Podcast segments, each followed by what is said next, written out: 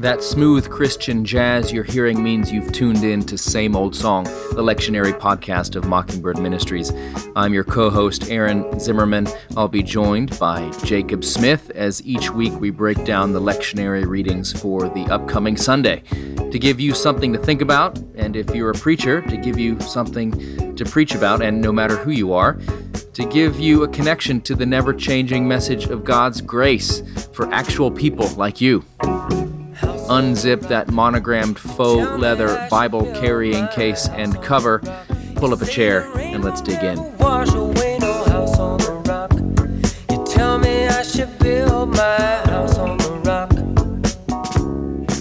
it's the fifth Sunday after the Epiphany coming up, which means a couple of things. Valentine's Day is coming, which is on the same day as Ash Wednesday this year, in a little, romantic, also you're going to die, consider your sin and mortality mashup. It's a great thing. It's like I don't know what it's like, but it's like something. But Jake, before we get into that, how are you? Oh, I'm doing great, man. It's the fifth Sunday after the Epiphany. We're cooking along, and here we are. February's right around the corner, and so this is Groundhog Day. We'll maybe be thinking about winter being over, potentially. Sure. Lord knows we want it. So, actually, this is the first winter we've had in New York in about 2.5 years. So, anyway, it's kind of nice. But well, you're making up for lost time. In Waco, it's 15 ever-loving degrees this morning, which is not typical, let me tell you. Sir. No. Yeah. I woke up, it was 3 in the city today. So, but nonetheless, we can brag about who's the coldest. I want to know how you're doing. Well, thank you. I am, by the time viewers are listening to this, I will be in a psychodynamic state of bliss, tranquility, and ease, because the annual parish meeting will be behind me. And Lord willing, I'll be gathering with some clergy buddies for a retreat that will, it's an annual thing we do to get together. And there's a lot of drum circles. There's some ayahuasca that's involved, just some sweat lodges and vision quests. Good for you. Good for you. Except none of that is true, except for the retreat part. But yeah. So, well, here we are, and I really love how the opening collect begins. Set us free, O God, from the bondage of our sin. And really that is what the Christian faith is all about, and what we should be doing as preachers of the gospel is not binding people with more things to do, but setting them free with the good news of the gospel that comes with the liberty of that abundant life, which is made known in your son, Jesus Christ. So our readings today are Isaiah 40, verses 21 to 31. We have 1 Corinthians chapter 9, verses 16 to 23. And our gospel reading is from Mark chapter 1, verses 29 to 39. And today, before we jump in, I just want to give a shout out to my friend, the Reverend Sam Owen, who just saw me and offered a prayer, and I love him for that. He's a good friend, and he's a regular listener, and just wanted to give him a shout-out. Anybody you want to shout-out, Aaron? No, but I feel a little resentful you didn't clear this shout-out with me pre-show. I feel totally blindsided. I don't know who this is. Am I endorsing him implicitly by my presence on this podcast? I don't know. It's good stuff. Sam, I think I've heard good things about you, so I will do that. He's the head of the New York-Haiti Project, and which is a great mission supporting Episcopalians in Haiti. So now, here we are. Enough about Sam. Let's get on to Jesus. But first, we got to start with Isaiah. So what do you want to say, Jake? Well, this is a very powerful part in the prophet, Isaiah. You have chapters basically 1 through 39, which are all about judgment and basically what God is going to do to judge Israel for its unfaithfulness. And in chapter 40 is the beginning of a pivot in the prophet Isaiah. It is a pivot. The people of Israel and Judea are already in captivity at this moment. And there is the scene here in chapter 40 is a scene of hopelessness. It's a scene of frustration. It's a scene of, gosh, there are just a lot of things out of my control. And man, if you have ever been there, then you can really relate to the people of Israel. And, and a lot of people in your congregation can relate probably to this situation. We have a lot of people in our congregation who are can-do kind of people.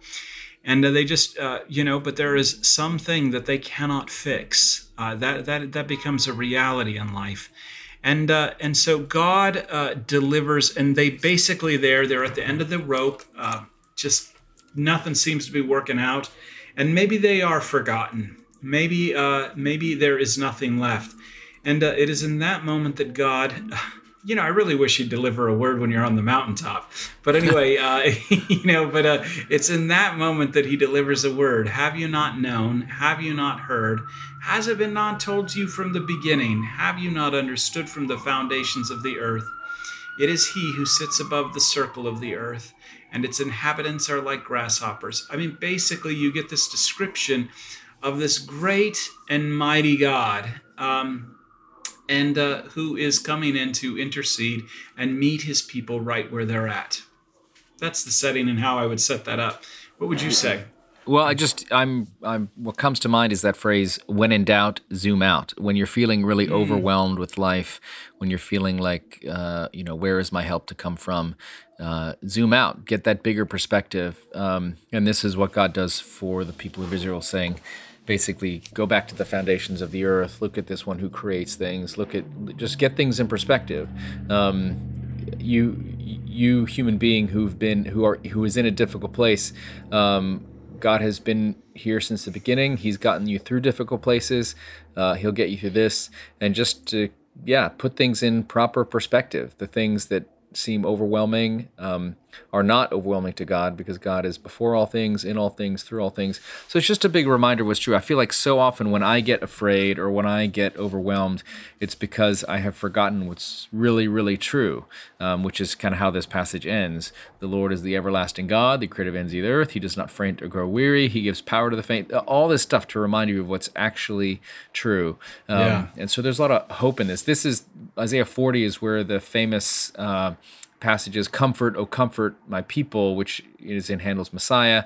And it's all this announcement about the Messiah is coming, the difficult times will be ending, the sort of the new reality is just around the corner. I know it's hard now, but it's darkest night right now, but dawn is coming. So that's kind of the message here. So it's a hold on for one more day, Wilson Phillips kind of thing. That there's a change coming, and God has not forgotten you, and just don't forget the bigger perspective. So that's what I would say. And I think it is a very powerful passage, because there are people, in podcast hosts included, who feel overwhelmed at times and who need help and need this reminder to look up and zoom out and see God and his reality. Yeah, I was thinking about, there's a great song by this singer-songwriter named Andy Gillihorn. And he has a song called "Different Now." I don't know if you've ever heard it, but nope. It's I mostly really good. Just listen to DC Talk, so I don't know what that is. I'd give it a listen if I were you. But anyway, I love this line that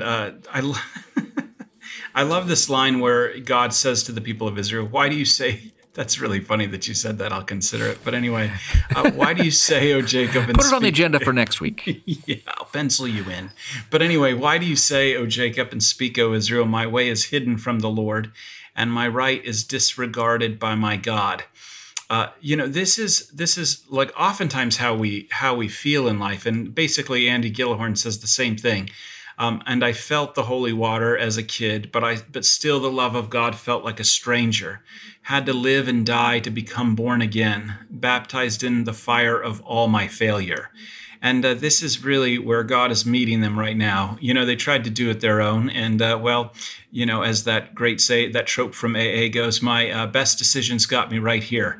And so, but it concludes with still have the flaws like I always did, a capacity for violence that I'm asking God to take away. But I can look the world in the eye and make my amends with an honest life, so the ones I love can say, "Oh, I'm different now. Oh, I'm different now." And that is really what God is saying, is that, I've been always the same, but things are about to be totally different now with you, Israel. And so, that's where it is. And so, we may think that like God is always changing and his favor is very fickle, but the truth is that he is that Kolek says, is the God who's come to set us free. And when he finally meets us right where we're at, we become the ones who are truly different now. Yeah. Well, speaking of different and how the gospel changes us, we can move on to 1 Corinthians chapter 9, verses 16 through 23, which is where St. Paul talking about why he does what he does. Many of Paul's letters in the background, he's got an argument going on where he is being accused of not being a legitimate apostle, being something of a poser or a latecomer to the apostle party, and his message is controversial, and he's got all these people that are, kind of trying to pull him down, his detractors. And in this passage, he is responding to some of those claims, those haters. And one of the things that they are, that Paul is always getting in trouble for, one of the things is that when he preaches the gospel, he does not, as some other people, collect a salary for that or take up an offering. He doesn't pass the plate and pass it again and lock the doors. He wants to give it away free of charge. And some people see this as a sign of his untrustworthiness. Like if he was really a real apostle, if he was really selling something valuable, he would charge a high price for it, and sort of the Scientology way of thinking. But Paul wants to give it away for free, and so he's explaining why he does that. He's also explaining this passage why he is seemingly so flexible with how he presents his message in different contexts. We'll get to that in a second. But this beginning thing, he says, basically, I have to preach the gospel, and I'm not trying to do it for a reward. That's not what I'm about. I want to make the gospel free of charge, to not make use of my rights. Yeah, I could take a salary. I could take a collection if I wanted, but I don't want to do that because I have to do this. I have to proclaim this message. It is burning in my bones, and I have to get the message out. And I think this is a beautiful picture of someone who has been so transformed by this message of grace and love and forgiveness that he just has to get it out there. And so I think you can, if you're preaching this, ask your congregation, what do you feel like you have to share? And if the gospel is something to you that you feel like you don't want to talk about, or maybe you don't fully grasp this great love that you have. When someone is in love and feels loved, they can't shut up about it. And I think that is one of the marks of somebody who has been really impressed upon or struck by, hit by a smooth criminal of the gospel, who's been really just captivated by this message of God's grace. And Paul is like that. And so I think I would talk about that. Have you understood this good news? Is it something that has really landed in the deepest part of your heart and your soul? And if not, preacher, you can say, well, let me try this out on you. You have been forgiven, full stop. You are loved, full stop, unconditionally by the grace of God. So that's one thing I would start on before I get to the I become all things to all people that I might, save some. That passage, we'll get to that in a second. Anything you would talk about, Jake, for the Paul's obligation to proclaim the gospel? No, not at all. I mean, I think you hit the nail right on the head. This is Paul's. He's been entrusted with a commission. You know what I mean? And so you're absolutely right. There were folks coming around the church of Corinth. They were super apostles, and essentially, they were charging for their services. They were charging for, they were charging for the preaching and charging for the sacraments. Now, that's not to say that a workman isn't worth his wages. Paul will go on to say that in other places. And this isn't an argument that we, clergy need a reduction. A lot of you need definitely pay raises.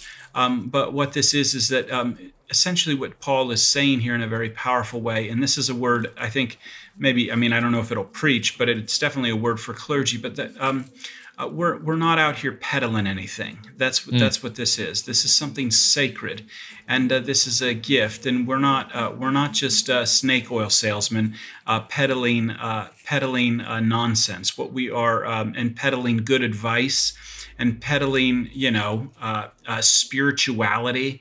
What we have are the very words of life. This is what this is essentially what Paul is lifting up. He has been given something that is divine, and it is a form of godliness that, unlike what a lot of people are peddling, lacks any power. This is the power of God unto salvation. And so, and this is why, and this power of God, because God is the active agent in his life, and the active agent in his proclamation, well, then it's not about him, but it's about the people he's been called to reach.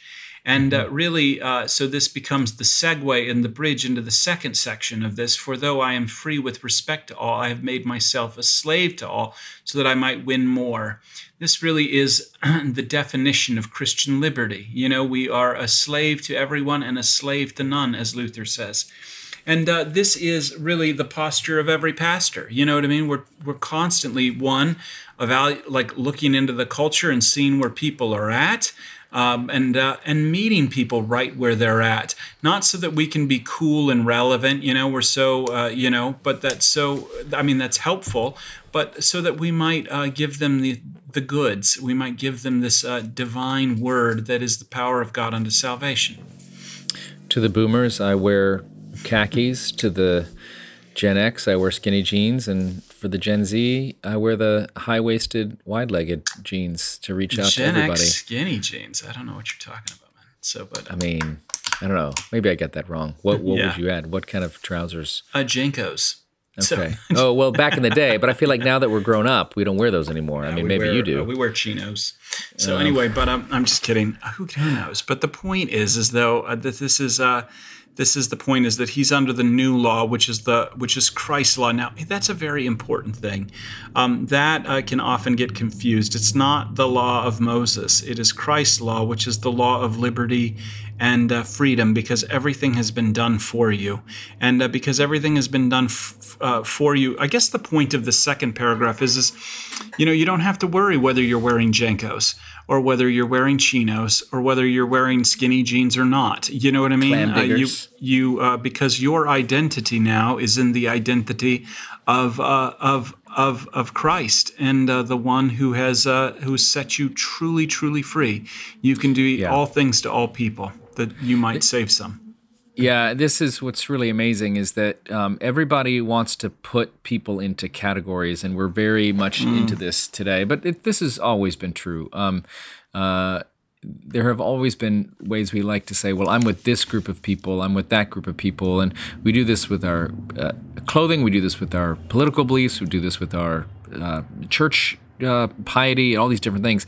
And this is something where Paul is saying, he's showing this remarkable flexibility, moving from tribe to tribe, group to group, and almost like a chameleon, adopting the practices and kind of ways of interacting of these different groups so that he might win them.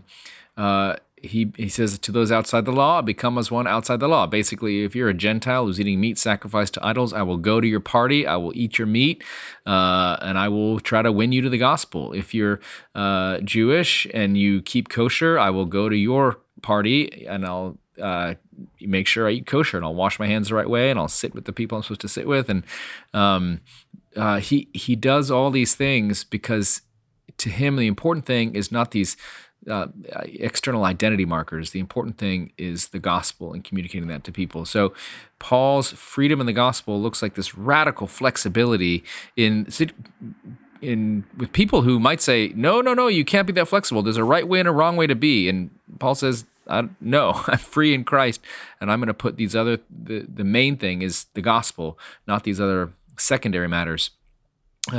Which we humans like to fight over secondary matters, but Paul wants to make the main thing the main thing. So keep doing that. Now, speaking of the main thing, we move to our Lord Jesus Christ and his work. Well, we've been talking about him the whole time, but now the gospel passage from Mark chapter 1. Jesus and his disciples are leaving the synagogue. They're entering Simon and Andrew's house. This is in Capernaum, this town right on the just hard up on the edge of the Sea of Galilee. And Simon Peter's mother-in-law she's got the flu, she's in bed, and Jesus, this is what I was doing on Monday, just recovering from the flu, and Jesus takes her by the hand, lifts her up, always heals with a touch, almost always, and she's healed. And she begins to take care and show hospitality to the guests in her home, which is what she would want to do in that time.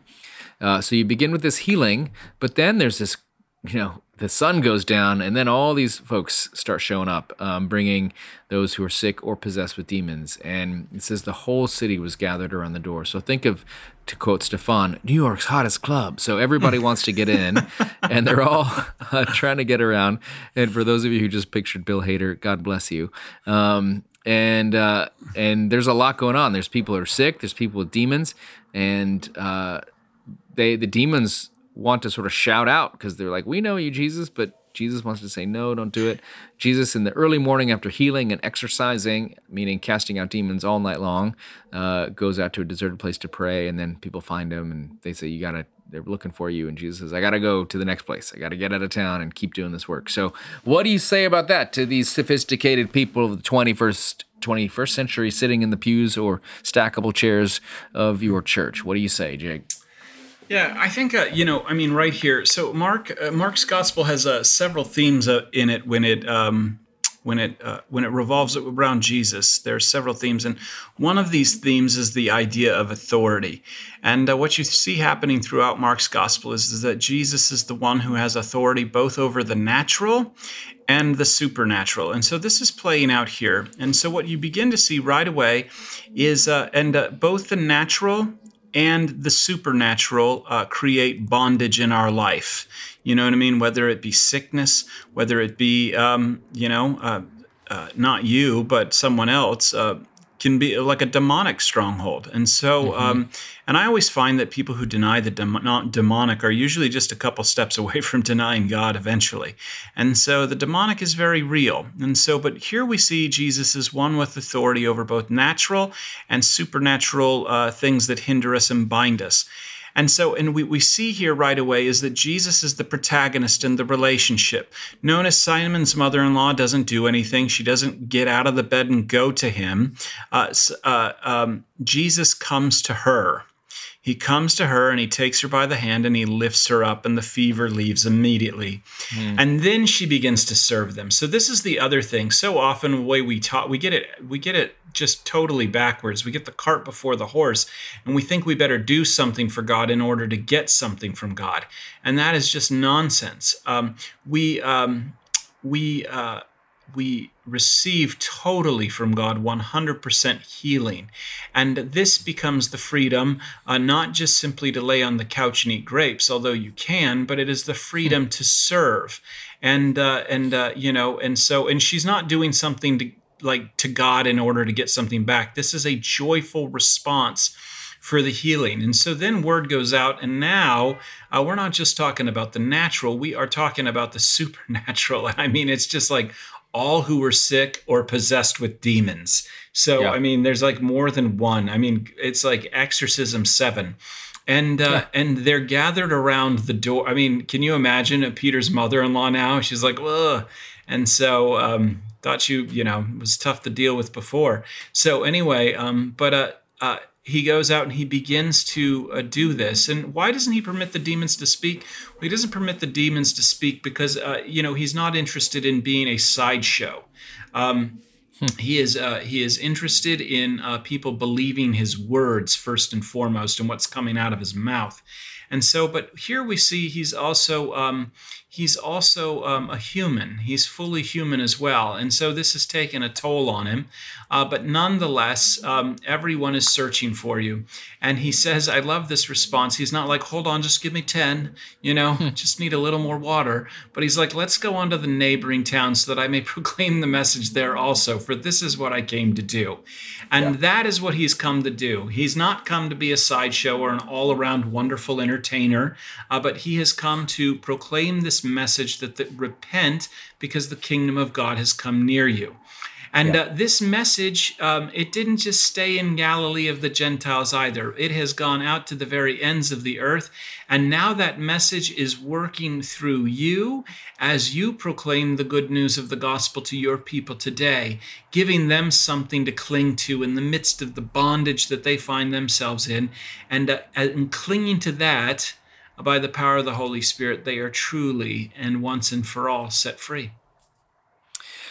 Yeah, I think there is that's beautiful, Jake. And I think what strikes me too in this passage is just the sheer acknowledgement of the fact that many people are have spiritual realities in their lives that they can't free themselves from on their own strength. And Jesus comes here to do that. There is a spiritual reality, and Jesus is very upfront about that. And yeah, it's so widespread. It's not just this Capernaum town. It's all these other towns. He wants to set people free. So I think there's power in the preached word. There's power in the sacraments. There's power in what Christ does, and the presence of the Holy Spirit. So preachers, when you announce this message, give people a word of correct diagnosis, that there's stuff in you that you can't fix on your own, but Jesus is the powerful name that saves and can set free, and he does that here, and that's the message of the preacher, of the church, of the body of Christ today. So eminently preachable stuff. So let them have it. Give them the good news. Jake, you said something way early on, and I think it's so true. And I'll call back to the beginning, just about the collect. Like, you know, this collect does so connect with this Mark passage, setting us free from the bondage of our sins and that liberty of abundant life. Like, if people aren't leaving your church feeling freed on some level, maybe revisit your sermons, and you want people to feel like a weight has been lifted, not another one added onto them. So yeah, so do that. That's a great point. I mean, we talked about this, I think, probably a year ago, but the key, it's right in the beginning: set us free, O God, from the bondage of our sins. The implication there is that people are not morally neutral. The implication in that prayer is that we are bound by something. Mm-hmm. But if you believe people are morally neutral, if you believe people actually have a choice, well, you're going to begin to resent them eventually. And your ministry is all about binding them. I mean, that's just the case. But if you really recognize that people are coming in and they're bound by things that are out of their control, some sort of sickness, some sort of relationship, and you give them the goods, well, then you realize your ministry, well, it's joyful because it's all about setting people free. Yeah. Yeah, that's right. And know that you yourself, preacher, are freed. You are set free from the law, and the gospel is for you too. So get in touch with that. Give that message to your folks, and happy preaching, and happy February. Lent's right around the corner, so don't feel too good for too long. Absolutely. Okay. All right. Until next time. All right. Somebody's looking. Somebody cares. Somebody wonders what you're doing today. You know we crucified him, buried him, but 3 days later, well, the stone got rolled away. And yes, thanks for listening to Same Old Song. Hope you found some gospel nuggets for the pulpit or for your life. If you like what you heard, leave a review or rating in Apple Podcasts. Dave Zoll will be sad if you don't. Thanks to TJ Hester for audio production. And remember to keep that Bible by your bedside, ready to rock and roll.